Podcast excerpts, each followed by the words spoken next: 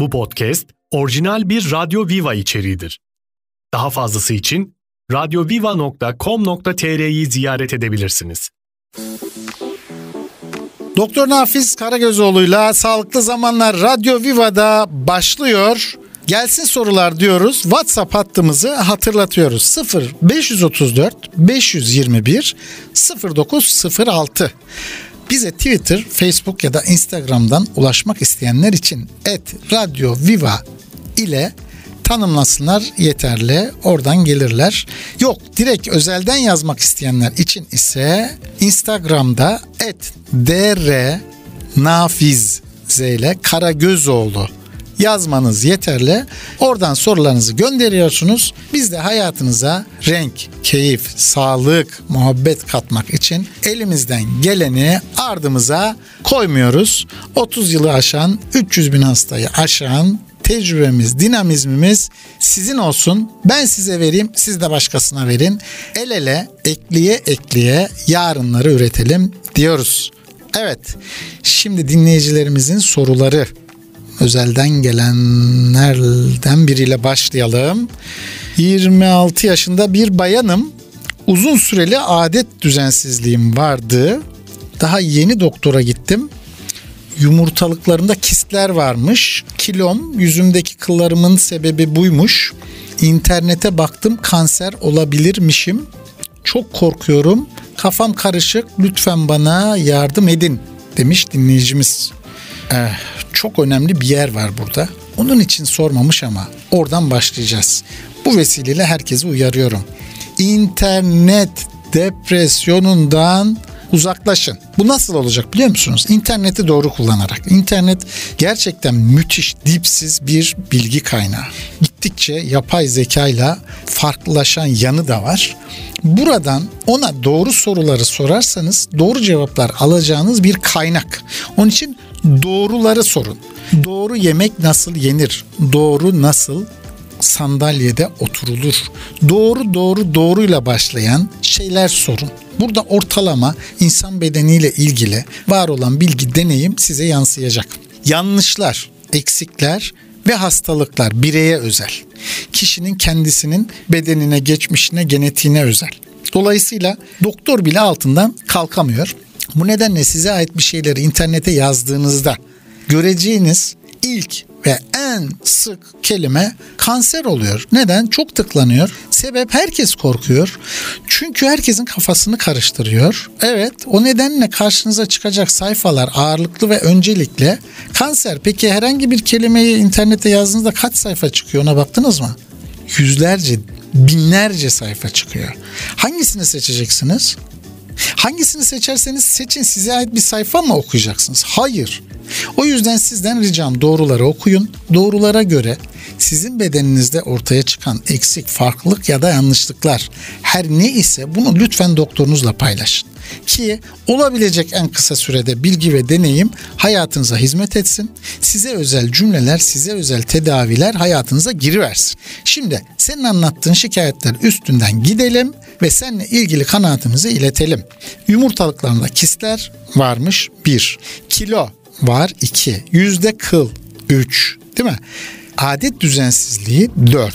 İşte bu tanımlamalarda bize başvuran hastalarda ilk ihtimalimiz polikistik over dediğimiz çok kistli yumurtalık rahatsızlığıdır.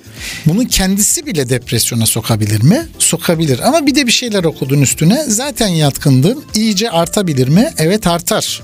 Adet düzensizliği yapar. Kıllanma, ciltte yağlanma, sivilce, saç dökülmesi, şişmanlık, hatta ve hatta infertilite yani kısırlık, şeker hastalığına yatkınlık gibi hem sizi korkutacak, ürkütecek, kaygılandıracak şeyler hem bedensel yapınızı olumsuz etkileyen süreçlerle karşılaşabilirsiniz.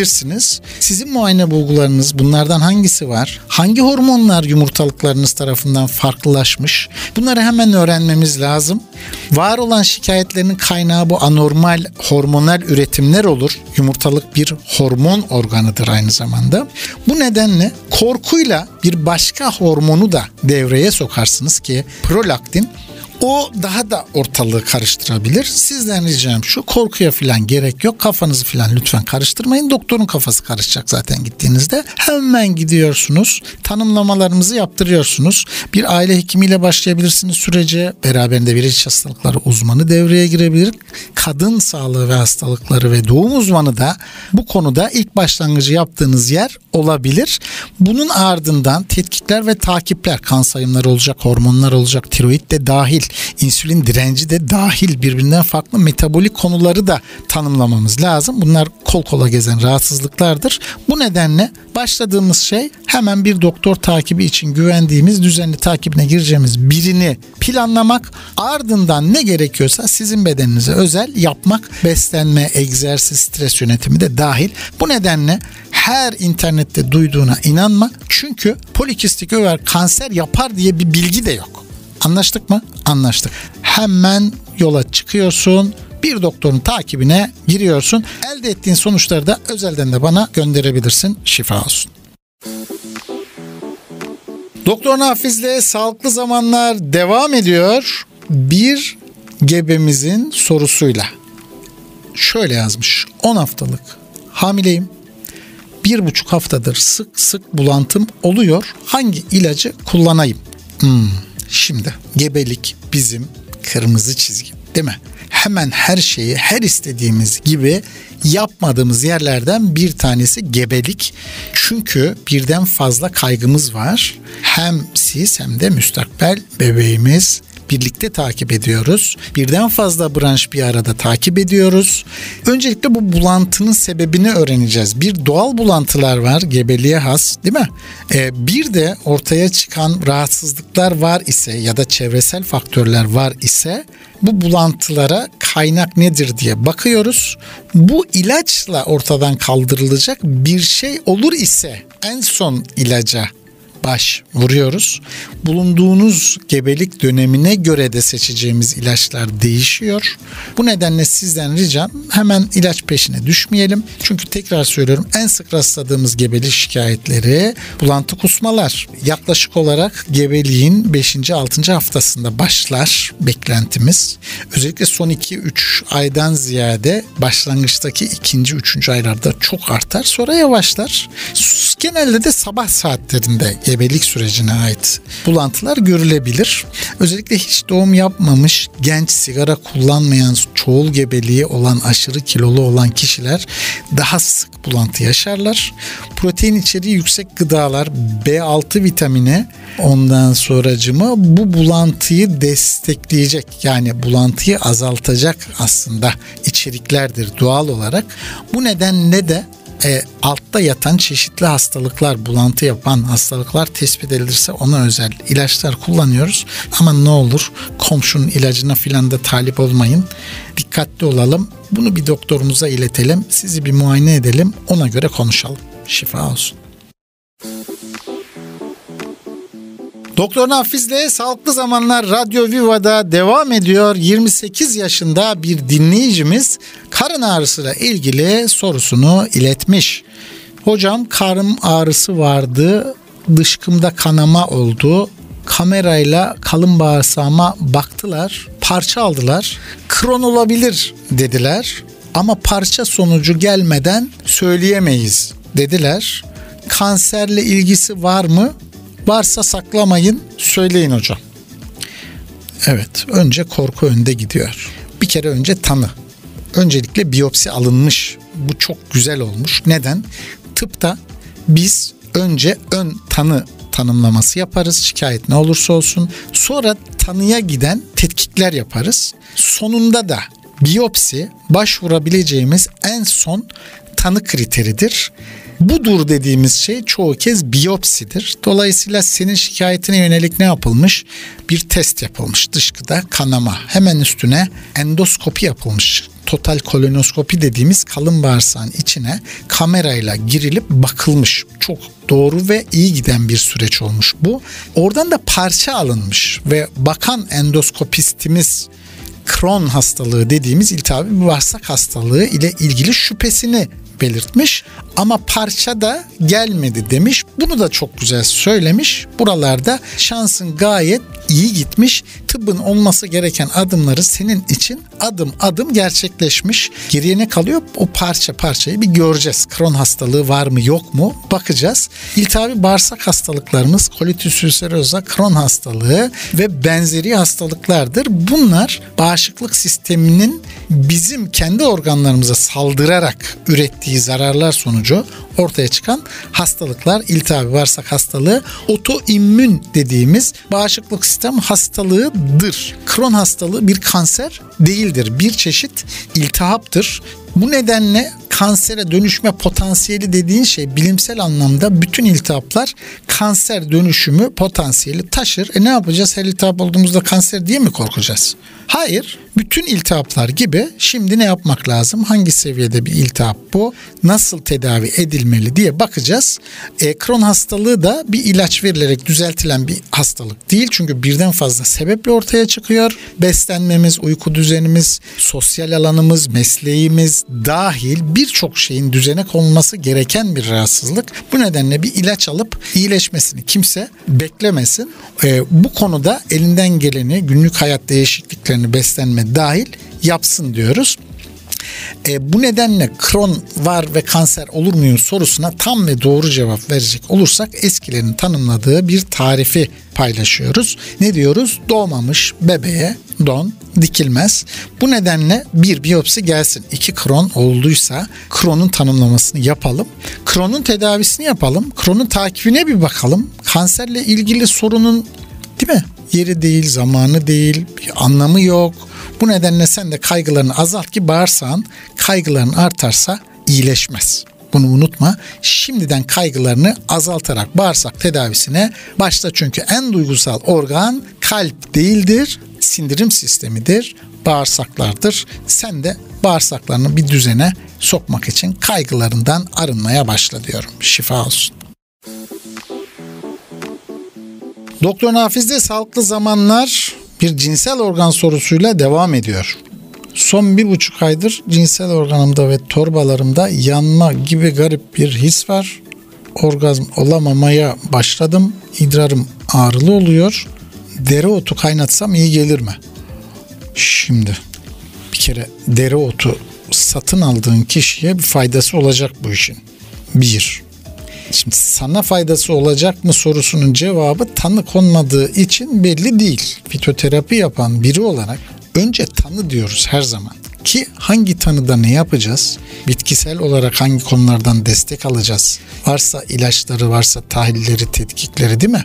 Önce bir tanı koyacağız. Çünkü burada bir tespitin var. Belli bir süreyi tespit etmişsin. Güzel, bu çok önemli. Ne kadar süredir devam ediyor? Bir tanı var. Yaklaşık 1,5 ay diyorsun. Sonra cinsel organında olduğunu tanımlıyorsun. Sonra torbalarında olduğunu anlatıyorsun. Şikayetin yanma gibi garip bir his olduğunu söylüyorsun. Orgazm olamadığını da fark etmişsin ve idrar yaparken ağrılı oluyor. İnan çok önemli bilgiler bizim için.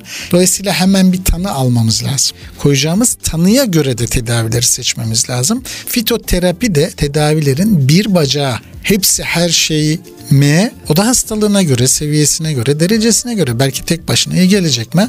Bir sürü şey ihtimal dahilinde. Bir tanesi de dereotu mu? Onu konuşacağız ama tanı ne?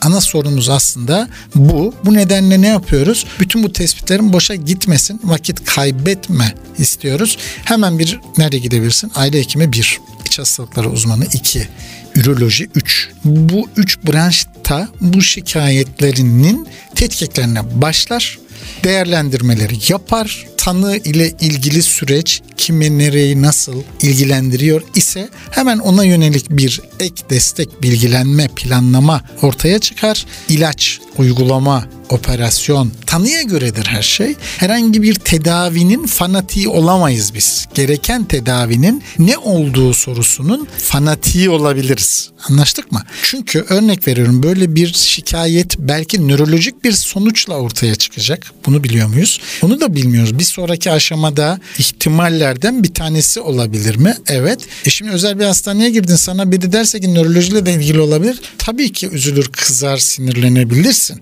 Neden? Ne alakası var diyebilirsin. Böyle ihtimaller olabilir ama birinci adımı atacağız ki ikinci, üçüncü, dördüncü adımlar arka arkaya gelsin. Hatta başka bir şey daha söyleyeyim. Belki bir fizik tedavi uzmanına bu sorun tedavi için gidecek. Çünkü bel fıtığı sorunları da böyle şikayetleri doğurabilir mi? Böyle de bir potansiyel olabilir. Bu nedenle senden ricam tanıyı önce koymamız, bu tespitlerinin daha uzun süre devam etmemesi. Çünkü 3 haftayı geçmiş sorunlar artık tanı konması gereken sorunlardır. Her ne olsa bu önemli bir plandır bizim için. Hazır bu tanımlamaları yapmışken, hazır vakit yeterliyken hemen tanı koyduralım, tedavi ettirelim. İçinde dereotunun iyi geleceği bir tanı çıkarsa dereotunu da nasıl kaynatacağını sana anlatacağım. Şifa olsun. Lüzum halinde özelden Instagram'dan @drnafizkaragözoğlu hesabından paylaşabilirsin bilgilerini. Haydi görüşmek üzere. Evet, Doktor Nafiz'le Sağlıklı Zamanlar tuz sorusuyla devam ediyor. Tuz çok önemli, hayatımızın çok önemli bir parçası. Her zaman da polemiğin merkezinde olacak. Burada ne sorulmuş okuyalım. Hocam, tuzu bir türlü bırakamıyorum. İştah açar diyorlar ama ben zayıfım. Bedenim tuz istiyor sanki. Tansiyon hastası olur muyum? Demiş dinleyicimiz.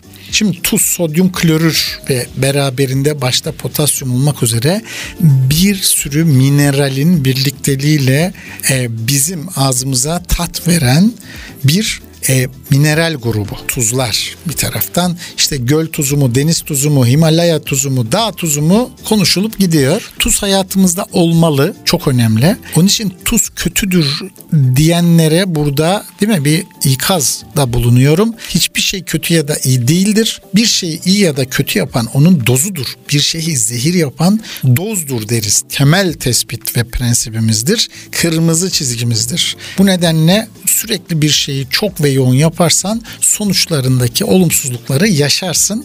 Eğer bir şeye çok tuz atıyorsanız hemen sorgulayın neden diye. Çünkü diğerlerinin yapmadığı bir eylemse sizin farkınız ne? Hemen uyarayım. Burnu tıkalı olanların daha fazla tuz atma meyli vardır. Çünkü tat alma oranları daha düşük potansiyelde olabilir. Ağızdan yapılan solunumlarda tuz farkındalığımız az olduğu için çok tuz atıyor olabiliriz. Bu da bedenimizin tuzla dolup taşmasını ve sonuçta da başta hipertansiyon, damar sertliği ve buna bağlı her türlü damar hastalığı yaşamamızı sağlamasını istiyoruz. Kendimizi bu nedenle dikkatli bir şekilde gözden geçireceğiz. Özellikle çok ekmek yiyenler çok tuz alıyor. Çünkü ekmekteki tuz ortalaması 18 gram tespit edilmiş Türkiye'de yapılan çalışmaların bazılarında. Bu yüksek bir oran. Bir günde bir kişi bir çay kaşığı kadar tuzu bütün tuz kaynaklarından tüketmeli. Daha fazlası tabii ki sıkıntılar yaratıyor. Bunun dışında tuzu ayakkabınıza dökün. Ayak mantarınız toparlar. Banyoda son yıkamadan önce saçınıza ve bedeninize dökün bir çay kaşığı kadar. Bu da hem kepek oluşumunuzu azaltacaktır, hem bedeninizin, cildinizin bakımını sağlayacaktır. Tuz hayatımızın olmazsa olmazıdır. Yeter ki doğru kullanalım, doğru dozda kullanalım. Büyük aşçılar da şöyle diyor yemekle ilgili tanımlama olarak: tuz lezzeti gömer, sadece tuzu yediğinizi anlarsınız, yemekten bir şey anlamazsınız diyorlar. Oraya da kulak kabartalım, yolumuza bakalım. Şifa olsun. Doktor Nafiz'le Sağlıklı Zamanlar bir böbrek taşı sorusuyla devam ediyor. 31 yaşında erkekim, böbrek taşı düşürüyorum. Böbreklerin çürür diyorlar, yine de korkuyorum. Böbreklerim çürüyecek mi? Evet. Şöyle anlatayım. Bir kere bu çürüme tanımlaması doktor tarafından anlatıldığında gerçekten karşısındakini ürküten, korkutan, kaosa sokan bir tarif. Onun için doktor arkadaşlarımızdan rica ediyorum ki bir şey çürümek kelimesiyle anlatmadan önce çok düşünün. Başka kelimeler var. Çünkü çürümenin fotoğrafı böbrekle birleştiğinde kişinin paniklememesi mümkün değil. Korkunun kendisi kişiyi dikkatsiz hale getirip yaralanmalı trafik kazaları dahil başına bir sürü türlü kaza da açabilir. Böyle de yan etkileri var kullandığımız kelimelerin. Bunu da lütfen unutmayalım. Şimdi bir kere böbrek taşının farkına varılması birinci aşama. Doktora gitmişsin. İkinci aşama, ya da ben öyle anladım, böbreklerin çürürü kim diyor? Komşular diyorsa iyice yandık. Önce bir doktora git. Sonra komşuların çürüme kelimesini gözden geçir deriz bir taraftan. Çünkü birbirimizi ürkütmeden, korkutmadan uyaralım diyoruz. Doktorlara da bu konuda tavsiyemiz denk, aynı. Böbrek taşı düşürüyorsan, tanımlanmışsa hemen bir tanı koyduracağız. İdrar tahlili yaptırmamız lazım. Bir ultrason olmazsa olmaz. Bu konuda bize başvuran her kim olsa mecburen sorguladığımız şeyler, yaptırdığımız şeyler bunlar. Bunun dışında başta idrar da o dökülen taş ya da kum dediğimiz şeyin içeriği nedir hemen test ettirmemiz lazım. Lütfen düşürdüğünüz taş, kum bir şey olursa hemen idrarınızı bir kaba alın. O kap içerisinde de doktorunuzla paylaşın ki onları test ettirelim. Kimyasal içerikleri nedir bilelim ki tedbirimizi de ona göre alalım. Doktora gittiniz, idrar tahlili, ultrason yaptırdınız, adını koyduk. Hangi tip taş? Bunun ardından ürolojik operasyonla mı tedavi edilir, takip mi edilir, yoksa ultrason dalgalarıyla taş kırılması mı gerekir, ilaç neler alacağız, hangi diyeti yapacağız, ne zaman kontrole gideceğiz, bunlar tespit edilirse böbreğinizi olabilecek en iyi şekilde koruruz ve adına çürüme dediğin aslında böbrek yetmezliğine giden, yani böbreğin görevini yetersiz yapmasına sebep olan sonuçlardan seni olabildikçe koruruz. Korkunun böbrek çürümesine faydası yok. Ne yapıyorsun? Hemen tanı ve takip için güvendiğin, takip edeceğin bir doktor seçerek sürece başlıyorsun. Şimdiden şifa olsun. Evet, Doktor Nafiz'de Sağlıklı Zamanlar Fitoterapi bölümüyle devam ediyor. Ne anlatalım size diye düşündük. Hazır kış geliyor. Bu korona dahil korkularımız yeniden depreştiriliyor, değil mi? Eris, size bir ara anlatacağım Eris'i de.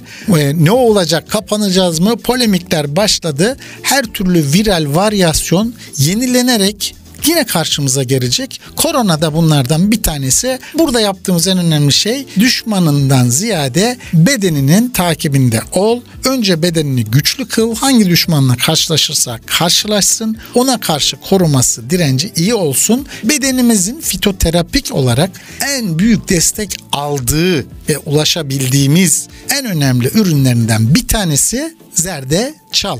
İngilizce turmeric, Latince curcuma domestica, valeton. Bunları bilmemize gerek yok. Ne yapıyoruz? Bunların içerisindeki uçucu yağlardan tumeronlar var mesela. Artumeronlar, zingiberen, kurkumoller, kurkumoidler. Bunlar niye anlatıyorum biliyor musunuz? Bilimsel olarak tanımlı süreçler bunlar. Yani sadece baharatçıdaki zerdeçal değil o. Yeter ki doğru kullanalım.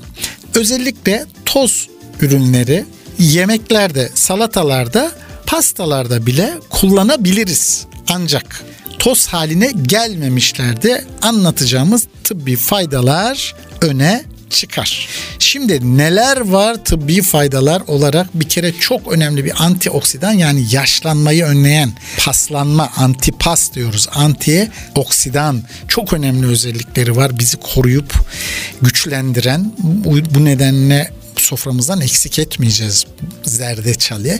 Özellikle kan yağ seviyelerini koruyucu, antihiperlipidemik özellikleri var. Yangı giderici, işte bu virüslerde dahil olmak üzere bedenimizdeki her türlü iltihapta doktor kontrolünde doğru dozlarda zerdeçal fayda üretir. Yangı, inflamasyon kelimesinin Türkçedeki karşılığı, mikroplu ya da mikropsuz iltihap demek. Ortada mikrop yokken bazen bağışıklık sistemimiz bize saldırdığı için ortaya çıkan iltihaplarda da çok önemli. Burada neredeyse bugünkü sorularımızda kanser korkusu çok ön plandaydı. Burada da kanser önleyici, tümör önleyici özellikleri bilimsel çalışmalarla gösterilmiş ürünlerden biridir. Bunu da tepeleme ağzımıza burnumuza sokacağız diye anlamayın. Doktor tanımlamasıyla kontrollü şekilde belli dozlardadır her şey. Bu da öyle.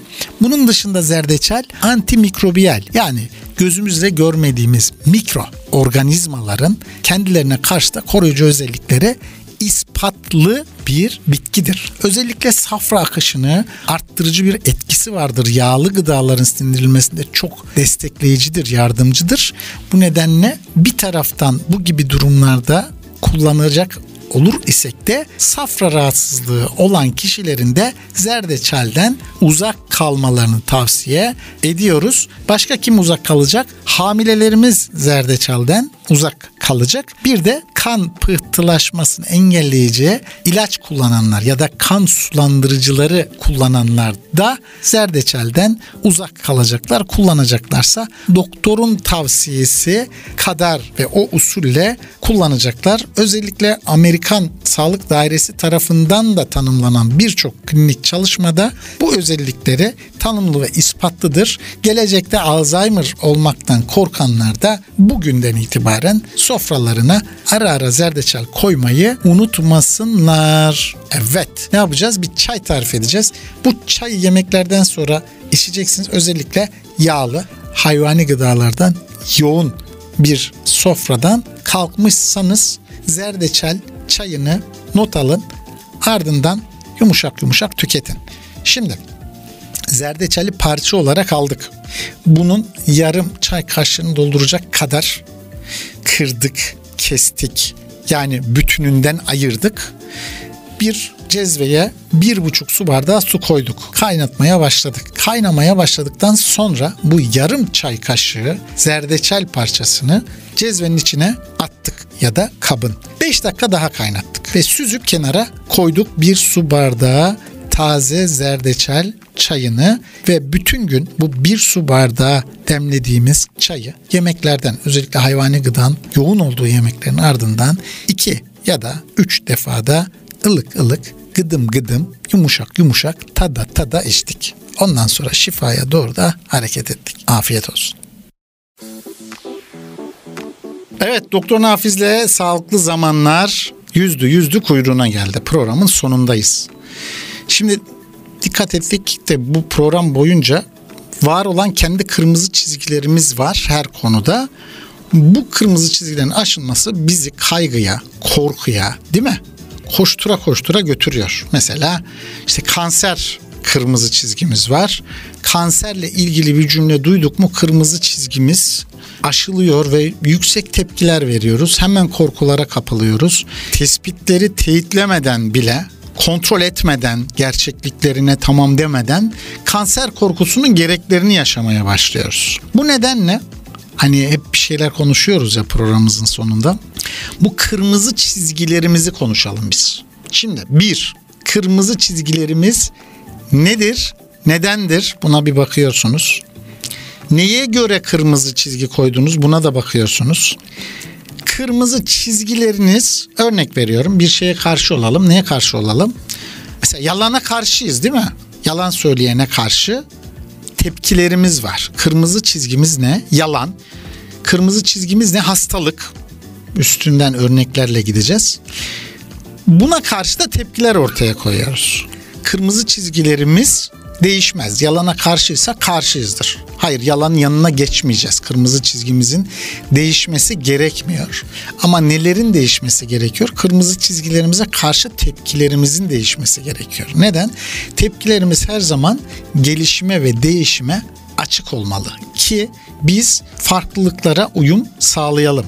Uyum sağladığımız şey kızdığımız şeyin yanına geçmek filan değil. Bükemediğimiz bileği öpmek filan da değil. Konu bu değil.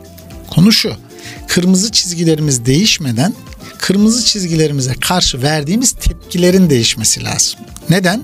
Çünkü bedenimizi korumamız lazım. Ruhumuzu korumamız lazım. Sosyal yapımızı korumamız lazım. Ve kırmızı çizgilerimizi de aslında korumamız lazım. Bizim ruhumuzun olmazsa olmazları, bizi biz yapan şeyler kırmızı çizgilerimizdir. Kimisi yalanı doğal kabul ediyor. Yalan söylemeyle ilgili de bir derdi yok. Yalan söylenmesiyle de ilgili bir derdi olmayabiliyor. Kimisi de yalan konusunda tahammülsüz oluyor. Hayır, yalan söylenmemeli, kimse kimseye söylememeli, Evet. Burada kırmızı çizgilerimiz değişmeyecek. Yalanın yanında ve karşısında olanlar olarak insanlar ikiye ayrılacak. Her zaman ikiye ayrılıyor her şey. Burada da böyle. Bu nedenle kırmızı çizgilerimiz yalan söyleyene karşı değişmeyecek. Ama yalan söyleyene karşı tepkilerimiz eğer bize zarar veriyorsa bedenimizi, ruhumuzu, sosyal alanımızı bozuyor ise, değil mi? O zaman prensiplerimizin yaşama şansı kalmayacak. Bu nedenle bu durumları gözden geçireceğiz. Hastalıklar kırmızı çizgimiz. Tamam. Hastalıkların yanına mı geçeceğiz? Hayır. Ama ne yapacağız? Hastalıkla ilgili bilgiler, bunlara ulaşma şekillerimiz, buna karşı verdiğimiz tepkiler gözden geçirilecek. Tedavi, değil mi? Kırmızı çizgimiz. Tedavi edeceğiz. Her şeyin tedavi edilmesi için de uğraşacağız. Peki tedavilerle ilgili yapacaklarımız, bir kere çeşitlerimiz değişiyor. Tedavilerin yanında ya da karşısında olamayız. Tedavileri anlamaya çalışırız. Doktor olarak benim kırmızı çizgim bu. Değil mi? Eğer tıbben ispatlı bir tedavi varsa ben buna karşıyım diyerek, bence böyle değil diyerek aslında ulaşması gereken, tedaviye ulaşması gereken kişilerin sorumluluğunu alıyoruz bizler. Dolayısıyla onların tedaviye ulaşmalarını engelleme hakkımız da yok. O zaman örnek veriyorum, hacamatın yanında ve karşısında olmak diye bir şey yoktur. Bir hekim hacamatı anlamalıdır. Yanındayım ya da karşısındayım anlamadan yapmadığınız bir şeyin, bilmediğiniz bir şeyin karşısına geçmeniz bundan faydalanacak insanlara zarar veriyor. Onların ulaşmasını engelliyor. Bunu hekim yaptığında böyle oluyor. Siz kendi kırmızı çizgilerinizi yanlış tanımladıysanız, değil mi? Aslında yalan söylendiğinde huzursuz oluyorsanız, yok ya ben yalana karşı değilim diyorsanız, bir kere bunu yeniden gözden geçireceksiniz ve düzelteceksiniz. Sizi huzursuz ediyorsa evet, yanında olamazsınız, bunu unutmayın. Sizi hasta eden bir şeyin yanında olamazsınız, bunu unutmayın. Ama ne yapın? Tepkileriniz, bir şeye karşı verdiğiniz tepki, örnek yalana verdiğiniz tepki tansiyonunuzu fırlatıyor ve size enfarktüs riski katıyor ise, evet, yalanın karşısında duracağız ama yalan söyleyene verdiğimiz tepki bizi de hasta etmeyecek. Neden? Kendi bedenimizin sorumluluğu da var. Nasıl kırmızı çizgilerimiz sorumluluğumuzsa, ona karşı verdiğimiz tepkiler de bedenimizi, ruhumuzu, sosyal alanımızı etkiliyorsa tepkilerimizi de gözden geçirmek sorumluluğumuz olacak. Bu nedenle kendinizi koruyun ve hasta olmayın diyorum ya. İşte kırmızı çizgileriniz ve bunun için ürettiğiniz tepkileriniz sizi, ruhunuzu, bedeninizi ve sosyal alanınızı bozmamalı, hasta etmemeli. Bunları bir gözden geçirin. Önümüzdeki haftaya kadar ev ödevimiz. Yok yok. İsteyenlerin sorumluluğu, istemeyenlerin tercihidir. Değil mi? Biz hakim değiliz. Ceza kesemeyiz, yasak koyamayız, tavsiye ederiz. Bu da bir tavsiyemiz. Dost sohbeti, doktor muhabbeti, adına ne derseniz şöyle bir kulağınızda kalsın, hayatınıza katılsın. Şifa olsun.